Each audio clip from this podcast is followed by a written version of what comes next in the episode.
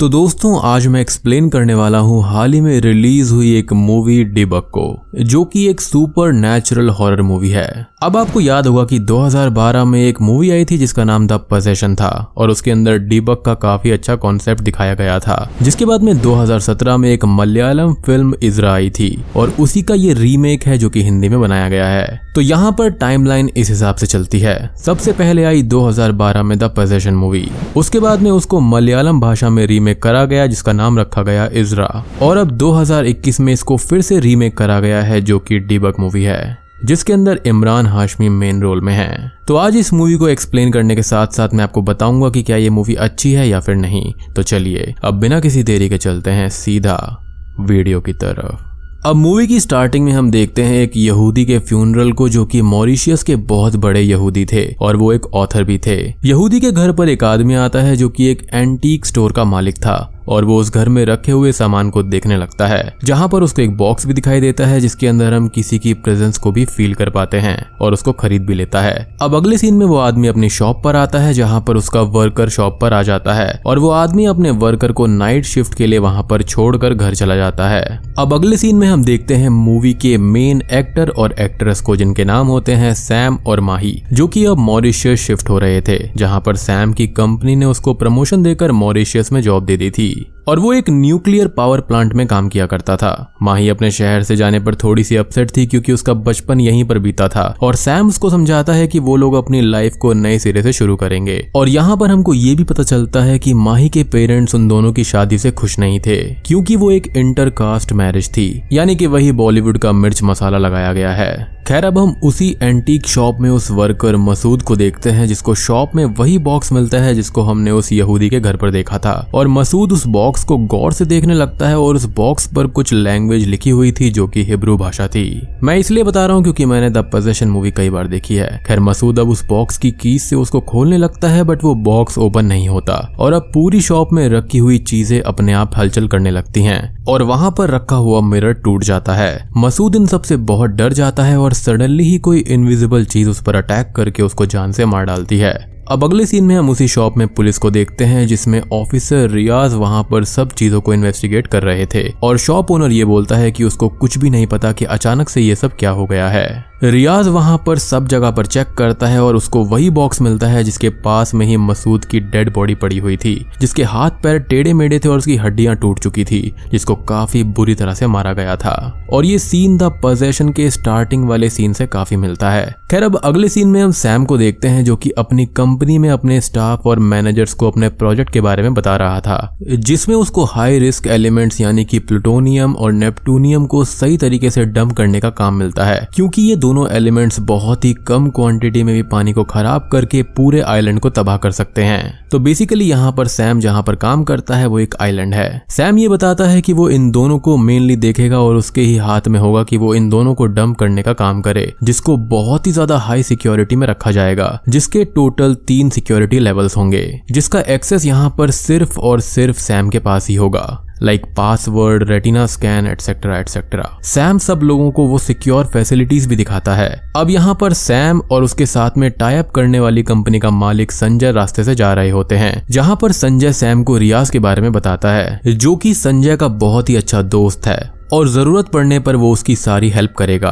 असल में बात ये थी कि संजय यहाँ पर कुछ टाइम के लिए टाउन से बाहर जा रहा था। खैर, अगले दिन सैम अपने घर पर एक मेड को बुलाता है जो कि कुछ अजीब सी थी और सैम यहाँ पर माही से घर के बारे में पूछता है और माही को ये घर काफ़ी अच्छा लगता है। अब अगले सीन में सैम और माही घर के पास जॉगिंग कर रहे होते हैं कि तभी उनको उनके नेबर्स मिलिंद मिलते हैं, जिनके डॉग के साथ में माही मस्ती करने लगती है। मिलिंद और सैम आपस में बात करते हैं और मिलिंद सैम और माही को अपनी बेटी दक्षिणा और उसकी बेटी से मिलवाता है। अब अगले सीन में सैम अपने ऑफ़िस जा रहा होता है, जहाँ पर उसको फादर गेब्रियल का कॉल आता है, जो कि उसके गार्डियन होते हैं। और वो उसके एक लौते जानने वाले थे, और फादर ये बोलते हैं कि वो जल्द ही सैम से मिलने आने वाले हैं। और यहाँ पर हमको एक और चीज़ पता चलती है कि माही का कुछ टाइम पहले ही मिसकैरेज हो गया था, जिसकी वजह से वो थोड़ी दुखी रहा करती थी, और यही रीजन था कि यहाँ पर सैम ने ट्रांसफ़र लिया था। खैर, यहाँ माही उस एंटीक शॉप में कुछ डेकोरेशन का सामान लेने जाती है और उसको वही बॉक्स बहुत ही ज़्यादा पसंद आ जाता है और वो उसको अपने साथ घर ले आती है। माही उस बॉक्स को बहुत ही गौर से देखती है और वो उसको ओपन कर देती है, जिससे उसके घर पर थोड़ी सी हलचल होने लगती है। बॉक्स के अंदर माही को एक ब्लड से भरी हुई बोतल मिलती है और एक कपड़े में कुछ हेयर भी मिलते हैं। माही को बॉक्स के अंदर एक मिरर भी मिलता है और उस मिरर के ऊपर एक होल था, जो कि लॉक था। और जैसे ही माही उस लॉक को खोलती है, वैसे ही उसके लॉक के अंदर से एक व्हाइट स्मोक निकलकर उसके अंदर चला जाता है, जिससे की माही बेहोश हो जाती है। रात को सैम घर आता है, जहाँ पर घर पर लाइट नहीं थी, और माही भी थोड़ा सा अजीब बिहेव कर रही थी। जिसको सैम इग्नोर कर देता है। अब अगले दिन सैम माही को देखता है जो उस बॉक्स के पास बैठी हुई थी और उसको बड़े ध्यान से देख रही थी। सैम उससे बोलता है कि सुबह माही को सैम ने बहुत उठाया था और वो इतनी गहरी नींद में थी कि वो जागी ही नहीं। सैम ऑफ़िस चला जाता है और माही घर पर होती है, जिसको घर में कुछ अजीब आवाज़ें आती है। और अजीब से विजन्स भी दिखाई देने लगते हैं। तभी एक फीमेल गोस्ट माही को हॉन्ट करती है, जिससे कि माही बहुत ही ज़्यादा डर जाती है। और वो सैम के ऑफ़िस में जाकर उसको बताती है, जिस पर सैम को यकीन ही नहीं होता। और माही के हाथ पर जो निशान उस भूत ने दिए थे, वो गायब हो गए थे, जिसको सैम माही के हेलुसिनेशन समझने लगता है। अब रात को सोते टाइम अचानक से ही कोई माही और सैम का ब्लैंकेट हटा देता है, जिससे कि सैम की नींद खुल जाती है और उसको घर के एटिक में किसी के भागने की आवाज़ आती है, जिसको वो चेक करने जाता है, बट वहाँ पर कोई भी नहीं होता, और अचानक से ही एटिक का फ्लोर टूट जाता है, जिससे सैम नीचे गिर जाता है। अब अगले दिन ऑफिसर रिया सैम से मिलने आता है, और सैम यहाँ पर उसको ये बताता है कि कल रात वहाँ पर क्या हुआ था, और घर के अंदर कोई भाग रहा था। यहाँ पर रियाज माही से पूछता है कि उसने कुछ सुना जिस पर वो मना कर देती है। और सैम यहाँ पर यह बोलता है कि माही इतनी गहरी नींद में सोई थी कि उसने सैम के गिरने तक की आवाज़ नहीं सुनी। सैम अब तक माही को लेकर काफ़ी ज़्यादा परेशान हो गया था। खैर, अब अगले सीन में सैम फादर गेब्रियल को लेने एयरपोर्ट जाता है और घर पर माही तैयार हो रही होती है, कि तभी उसको वही फीमेल भूत दिखाई देती है जो कि उसको हॉन्ट करती है, जिससे कि माही काफ़ी डर जाती है। सैम और फादर अब तक घर आ जाते हैं और फादर को सैम के घर के अंदर बहुत ही ज़्यादा नेगेटिव वाइब्स आने लगती हैं और वो सब जगह घूम देखते हैं और उनको वही बॉक्स दिखता है, जिसके पास उनको कुछ फील होता है और वो उसके पास प्रेयर्स करने लगते हैं। सैम माही को बुलाने रूम में जाता है तो उसको माही रूम में नहीं मिलती और वहाँ का सामान भी बिखरा हुआ था और माही एटिक में बेहोश पड़ी हुई थी, जिसको वो तुरंत ही हॉस्पिटल लेकर जाता है, जहाँ पर डॉक्टर ये बोलते हैं कि माही का बीपी लो होने की वजह से वो बेहोश हो गई होगी। बट बात यहाँ पर इससे काफ़ी ज़्यादा गहरी है। खैर, रात को फादर सैम को बुलाते हैं कि उसके घर के अंदर रखा हुआ बॉक्स एक डिबुक बॉक्स है, जिसको डिससेटिस्फाइड स्पिरिट को बॉडी से अलग करने के लिए और उस बॉक्स में कैद करने के लिए यूज़ किया जाता था। और ये रिचुअल यहूदी यानी कि यूज़ किया करते थे। और एक डिबुक को कभी भी खोलना नहीं चाहिए। क्योंकि उसके अंदर से निकली हुई स्पिरिट किसी को भी पदस कर सकती है। लेकिन यहाँ पर इस लाइन को कॉन्ट्राडिक्ट करने के लिए आगे एक और स्टेटमेंट आएगी, जिसके बारे में बात करेंगे। खैर सैम यहाँ पर यह बोलता है कि वो उस बॉक्स को फेंक देगा, जिस पर फादर बोलते हैं कि अब उसका कोई भी फ़ायदा नहीं है, क्योंकि डिबुक स्पिरिट आज़ाद हो चुकी है।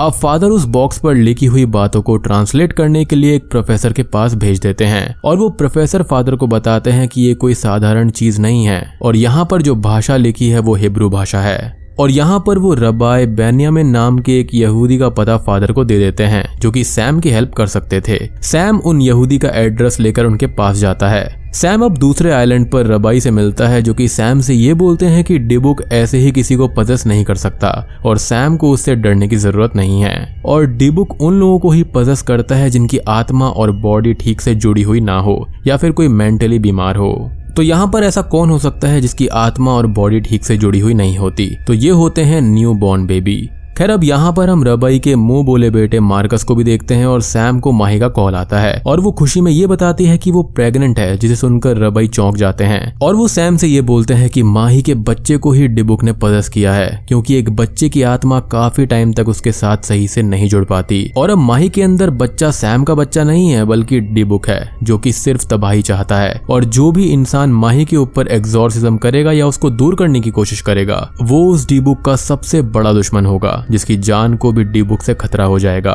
और यार, यहाँ पर अलग अलग जगह पर अलग अलग नाम बोले जाते हैं। जैसे ब्रिटिश की बात करें तो वहाँ पर डिबुक बोलते हैं। कई जगह पर इसको डिबक बोला जाता है। खैर, यहाँ पर हम डिबुक ही बोलेंगे। खैर सैम इस चीज़ से बहुत परेशान हो जाता है और घर पर आकर माही से मिलता है बट उसको कुछ भी नहीं बताता। सैम और फादर मार्कस आपस में बात करते हैं, जहाँ पर सैम बताता है कि रबाई उसकी हेल्प के लिए मान तो गए थे, बट अगले ही दिन जब सैम उनसे मिलने गया तो उनकी डेथ हो गई थी। सैम की हालत देखकर मार्कस उससे बात करता है और वो बोलता है कि उसको डिबुक को रोकने के लिए अभी बहुत कुछ सीखने की ज़रूरत है। इसलिए वो थोड़ा टाइम ले और मार्कस सैम को एक हमजा लॉकेट दे देता है, जो कि सैम को प्रोटेक्शन देगा। एज अब माही का बच्चा कोई नॉर्मल बच्चा नहीं है, और अब उसके अंदर डिबुक है तो वो माही को बहुत सारी चीज़ें दिखाएगा और कुछ टाइम तक सैम को ही सब कुछ संभालना पड़ेगा। साथ ही उनको डिबुक को रोकने के लिए माही के बच्चे के जेंडर का भी पता लगाना होगा।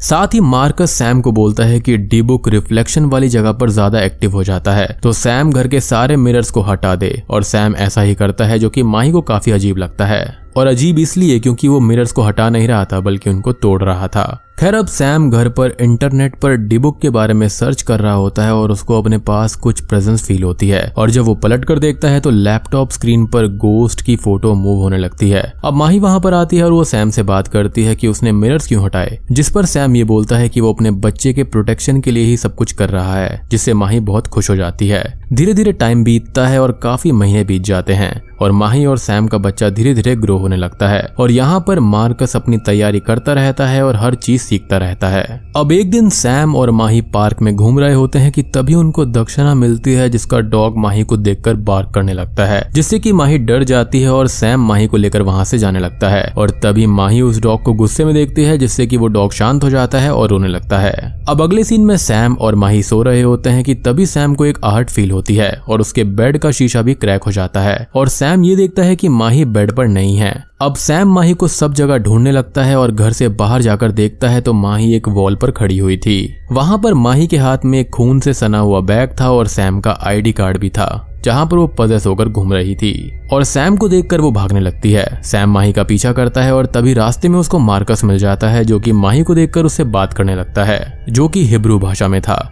और उसको ये आंसर मिलता है कि वो इब्राहिम इजरा है। मार्कस कुछ चीज़ें और पूछता है और फिर वो माही के सर के ऊपर हाथ रखकर उसको नॉर्मल करता है, जिससे कि माही वहीं पर बेहोश हो जाती है। और हम ये देखते हैं कि माही ने दक्षिणा के डॉग का सर काट दिया था। जी हाँ जिसको वो लेकर यहाँ घूम रही थी। अब यहाँ पर सैम और मार्कस माही को घर लाकर सुला देते हैं और मार्कस अब फादर की बात याद करता है कि डिबुक अपने रास्ते में आने वाले की जान के लिए खतरा बन जाता है और मार्कस भी आज एक एक्सीडेंट से बचा था। अब अगले दिन मार्कस सैम को उसके ऑफ़िस छोड़कर उसी एंटिक शॉप पर जाता है और उस यहूदी का एड्रेस ले लेता है, जिसके पास से वो शॉप ओनर ने उस डी बुक बॉक्स को लिया था। उस घर पर जाने पर मार्कस को काफ़ी अनयूजल चीज़ दिखाई देती है, जैसे की बर्ड्स का शोर करना और काफ़ी नेगेटिव फीलिंग आती है। मार्कस अंदर जाता है और उसको एक बुक मिलती है, बट तभी वहाँ के सामान मार्कस पर गिरने लगते हैं और बाहर एक पजस हुआ लड़का दूसरे लड़के को पीट पीट कर मार देता है। अब मार्कस अपना लॉकेट जो कि वो अंदर रूम में गिराया था, उसको वापस लेकर बाहर आता है और उस लॉकेट से वो पजस हुआ लड़का डर कर वहाँ से भाग जाता है और मार्कस वहाँ की एक बुक लेकर वहाँ से चला जाता है, जो कि इस डिबुक के बारे में थी। क्योंकि यहाँ पर याद रखने वाली बात यह है कि डिबुक के साथ में हमेशा एक किताब होती है जो कि उसकी कहानी को बयां करती है। बेसिकली ड्यूबुक्स जो होते हैं वो रिसेंटलेस स्पिरिट्स होती हैं। अब इस डीबुक के राज से पर्दा हटाने के लिए मार्कस उस किताब को पढ़ता है जिसमें इब्राहिम इजरा नाम के एक यहूदी लड़के की कहानी थी, जो कि नौरा नाम की एक लड़की से प्यार करता था और नौरा भी उसको बहुत चाहती थी। इब्राहिम नौरा से शादी करना चाहता था, बट उनकी फैमिलीज़ को यह मंजूर नहीं होता, इसलिए वो लोग खुश नहीं रह पा रहे थे।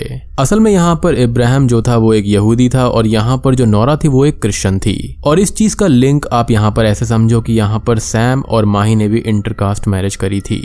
खैर इब्राहिम के फादर यहाँ पर एक कट्टर यहूदी थे जो कि रिचुअल्स भी किया करते थे, यानी कि ब्लैक मैजिक किया करते थे। और उनका ये मानना था कि इन रिचुअल्स की वजह से वो अपने काम में सक्सेसफुल हुए हैं और सब चीज़ें उसको मिली हैं। बट इब्राहिम की सोच अपने फादर से उल्टी थी। एक दिन इब्राहिम और नौरा मिलते हैं और वो लोग इंटीमेट हो जाते हैं, जिससे कि नौरा यहाँ पर प्रेग्नेंट हो जाती है। और इब्राहिम के फादर को जब ये बात पता चलती है तो वो इब्राहिम को आइलैंड पर आने से मना कर देते हैं। दूसरी ओर नौरा भी इब्राहिम का इंतज़ार करती रहती है और एक दिन इब्राहिम ने उसको लेटर लिखा कि वो दोनों एक नहीं हो सकते और नौरा उसको भुला दे। और यहाँ पर नौरा के पेरेंट्स को भी पता चल गया था कि वो प्रेग्नेंट है, जिसके बाद में वो उसको एक रूम में बंद कर कर रखा करते थे। खैर, अब इस लेटर को पढ़ने के बाद में नौरा टूट गई और उसने सुइसाइड कर लिया। और नौरा के फादर ने जब ये लेटर पढ़ा तो उसने इसका जिम्मेदार इब्राहिम को माना। और वो सारे आइलैंड के लोगों के साथ में इब्राहिम के पास पहुँच गया और इब्राहिम को बुरी तरह से पीटा। असल में इब्राहिम और उसके पिता काफ़ी टाइम बाद बाहर जा रहे थे और गाँव वालों ने उनको घेर लिया और इब्राहिम के फादर उस भीड़ को रोक भी नहीं पाए थे।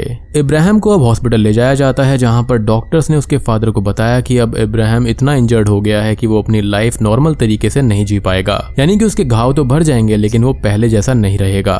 अब इब्राहिम के फादर के सर पर बदला सवार हो गया और एक दिन उन्होंने डिबुक रिचुअल परफॉर्म किया और इब्राहिम को मारकर उसकी सोल को डिबुक बॉक्स में कैद कर दिया और उसकी बॉडी को समुद्र के बीच में फेंक दिया था। क्योंकि इस रिचुअल के अंदर बॉडी को ना तो दफनाया जा सकता है और ना ही जलाया जा सकता है। और साथ ही साथ उसने सब लोगों के सामने एक नकली बॉडी यानी कि प्लास्टिक की बॉडी को दफन कर दिया, ताकि सबको ये लगे कि इब्राहिम को दफना दिया गया है। और उसका सीधा सीधा ये इरादा था कि अब डी बुक वापस आएगा तब वो इस आइलैंड के सारे लोगों को खत्म कर देगा।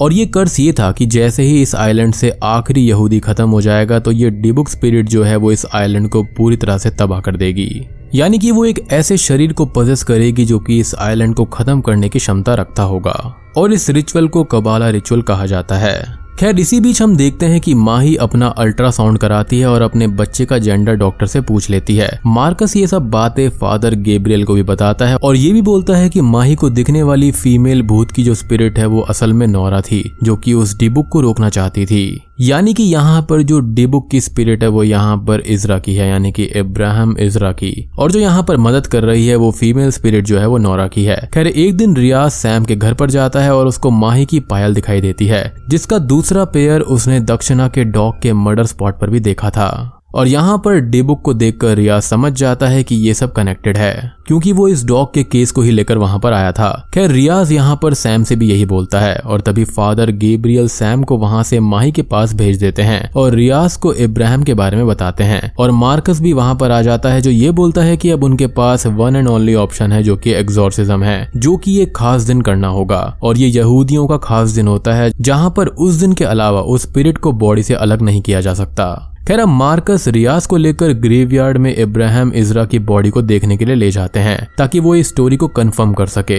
कि वो किताब असली भी है या फिर नकली है। चलो, यहाँ पर किसी ने तो अपना दिमाग इस्तेमाल किया, पहली बार। खैर, उनको वहाँ पर अब इब्राहिम की बॉडी की जगह पर एक पुतला मिलता है मतलब कि ये कहानी बिल्कुल सही थी। अब वापस आते टाइम मार्कस को फादर गेब्रियल का कॉल आता है, जो कि ये बोलते हैं जिसका डर था वही हुआ। और मार्कस रियाज से दस यहूदियों को लाने का बोलकर वहाँ से चला जाता है। अब हम सैम को देखते हैं जो कि अपनी फैसिलिटी में था, और वहाँ पर आकर रियाज उसको इलेक्ट्रिक शॉक से बेहोश कर देता है। और हम सैम को देखते हैं जिसको एक रूम में बंद कर दिया जाता है। और दोस्तों, अब यहाँ पर खुलते हैं असली पत्ते। मार्कस यहाँ पर सैम को बताता है कि माही का पोजेशन सिर्फ़ एक छलावा था, और इब्राहिम का यहाँ पर असली टारगेट जो था वो सैम था। क्योंकि सिर्फ़ सैम के ज़रिए ही वो पूरे आइलैंड को बर्बाद कर सकता था। और मैंने आपको उन न्यूक्लियर एलिमेंट्स के बारे में बताया था कि हल्का सा भी लीक होते ही वो पूरे आइलैंड को तबाह कर सकते हैं। और आपको याद होगा कि जिस दिन माही वॉल पर चढ़ी हुई थी, उसके पीछे पीछे यहाँ पर सैम आया था। यानी कि जिस दिन उसने उस कुत्ते को मार डाला था। तो यहाँ पर हुआ ये था कि उस डिबुक की स्पिरिट जो थी वो यहाँ पर माही को छोड़कर सीधा सीधा सैम के अंदर चली गई थी। और उस दिन जो हिब्रू भाषा में जवाब दिए गए थे वो यहाँ पर सैम ने दिए थे, ना कि माही ने। और यहाँ पर फादर गेब्रियल ने मार्कस को पहले बताया था कि सात साल की उम्र में सैम के पेरेंट्स की एक कार एक्सीडेंट में डेथ हो गई थी, जिसका सदमा सैम को पहुँचा था, और वो कुछ टाइम के लिए मेंटली सिक हो गया था। और जब माही का मिस कैरेज हुआ और उनकी लाइफ के अंदर फिर से प्रॉब्लम्स आने लगी तो यहाँ पर उसका ट्रॉमा फिर से उसको परेशान करने लगा और इसी तरह से डिबुक ने उसको पजस कर लिया। जैसा कि मूवी के अंदर बताया गया था कि ये कमज़ोर दिमाग वाले आदमी को भी पजस कर सकता है। अब तभी हम सैम के बचपन का फ्लैशबैक देखते हैं, जहाँ पर वो मेंटली सिक हुआ था और उसके पेरेंट्स का एक्सीडेंट भी हुआ था। और साथ ही साथ जैसा कि मैंने बताया कि उस दिन माही के साथ क्या हुआ था। तो फ्लैशबैक में हमको दिखाया जाता है कि किस तरह इब्राहिम ने सैम को पजस किया था। और जब पहली बार मार्कस ने माही से सवाल किए थे तो जवाब यहाँ पर माही ने नहीं, बल्कि पजेस हुए सैम ने दिए थे। बट सैम को पता न लगे कि वो पजेस हुआ है, इसलिए सब लोगों ने माही के पजेशन का नाटक किया। यानी कि उस मोमेंट तक माही पजेस हुई थी, लेकिन उसके बाद से माही पजेस नहीं थी। और वो लोग नाटक कर रहे थे। यहाँ तक कि माही को भी सारी बातें पता थी और वो भी सैम को बचाने के लिए सबका साथ दे रही थी। क्योंकि अगर डीबुक को ये पता चल जाता कि सभी को उसके बारे में पता है तो वो बहुत ही ज़्यादा सक्रिय हो जाता और सभी को मार डालता। और माही के बच्चे का जेंडर का पता लगाना भी इसी का एक पार्ट था कि घर में पजेस हुआ कौन है। अब मार्कस एक्सोर्सिज्म शुरू करता है और उसके साथ के लिए दस यहूदी वहाँ पर आते हैं। और साथ ही साथ उस बॉक्स के अंदर सैम की कुछ खास चीज़ें डाल दी जाती हैं, ताकि उसको थोड़ी शक्ति मिले। वो सब लोग अब प्रेयर्स करते हुए एग्जॉर्सिज्म करने लगते हैं बट हम सैम के पोजेशन का असली रूप देखते हैं, जिसमें वो बहुत ही घातक हो जाता है और सभी पर अटैक करने लगता है। सैम मार्कस को भी मारने वाला होता है बट मार्कस अपने तावीज से खुद को बचा लेता है, जिससे सैम बेहोश होकर गिर जाता है। और माही उसको संभालने आती है बट सैम उसको ही पकड़कर चोक करने लगता है। जिससे माही को तकलीफ़ होती है बट जब सैम माही के बच्चे को देखता है तो वो खुद को कंट्रोल करता है। और हम माही और सैम और इब्राहिम और नौरा के प्यार के फ्लैशबैक को देख पाते हैं। और अब सैम खुद पे काबू करता है और मार्कस फाइनली उसके अंदर से डिबुक को निकालकर उस बॉक्स में कैद कर देता है। और उस बॉक्स को मार्कस उसी जगह पर फेंक देता है जहाँ पर इब्राहिम की बॉडी को फेंका गया था। और मूवी के आखिरी सीन में हम सैम, माही और उनके न्यू बॉर्न बेबी बॉय को देखते हैं, जिससे कि वो काफ़ी खुश थे। और बूम ये मूवी यहीं पर खत्म हो जाती है। तो दोस्तों, अब मैं अपनी फ्रैंक ओपिनियन देता हूँ। इस मूवी के अंदर काफ़ी सारी कमियाँ हैं। बॉलीवुड का मिर्च मसाला और तड़का लगाया गया है। कुछ चीज़ें इलॉजिकल भी हैं। और अगर आपको रियल डी बुक वाली मूवी देखनी है जो कि आपको खतरनाक लगेगी तो आप द पोजेशन 2012 वाली मूवी देखना। मतलब उसके बाद में फिर आप इसे देखोगे तो आपको लेवल पता चलेगा। लेकिन अगर आप बॉलीवुड का साथ देने के लिए एक बार इसको देखना चाहते हैं तो आप ज़रूर देख सकते हैं। क्योंकि इमरान हाशमी की यहाँ पर एक्टिंग काफ़ी अच्छी लगी है मेरे को। बाकी आप मुझे अपने पर्सनल ओपिनियन कमेंट सेक्शन में ज़रूर बताना। तो वीडियो पसंद आई हो तो लाइक कर देना चैनल पर नए हैं तो सब्सक्राइब कर लीजिए। तो मैं आप सबको मिलता हूँ अगली वीडियो के साथ में। तब तक के लिए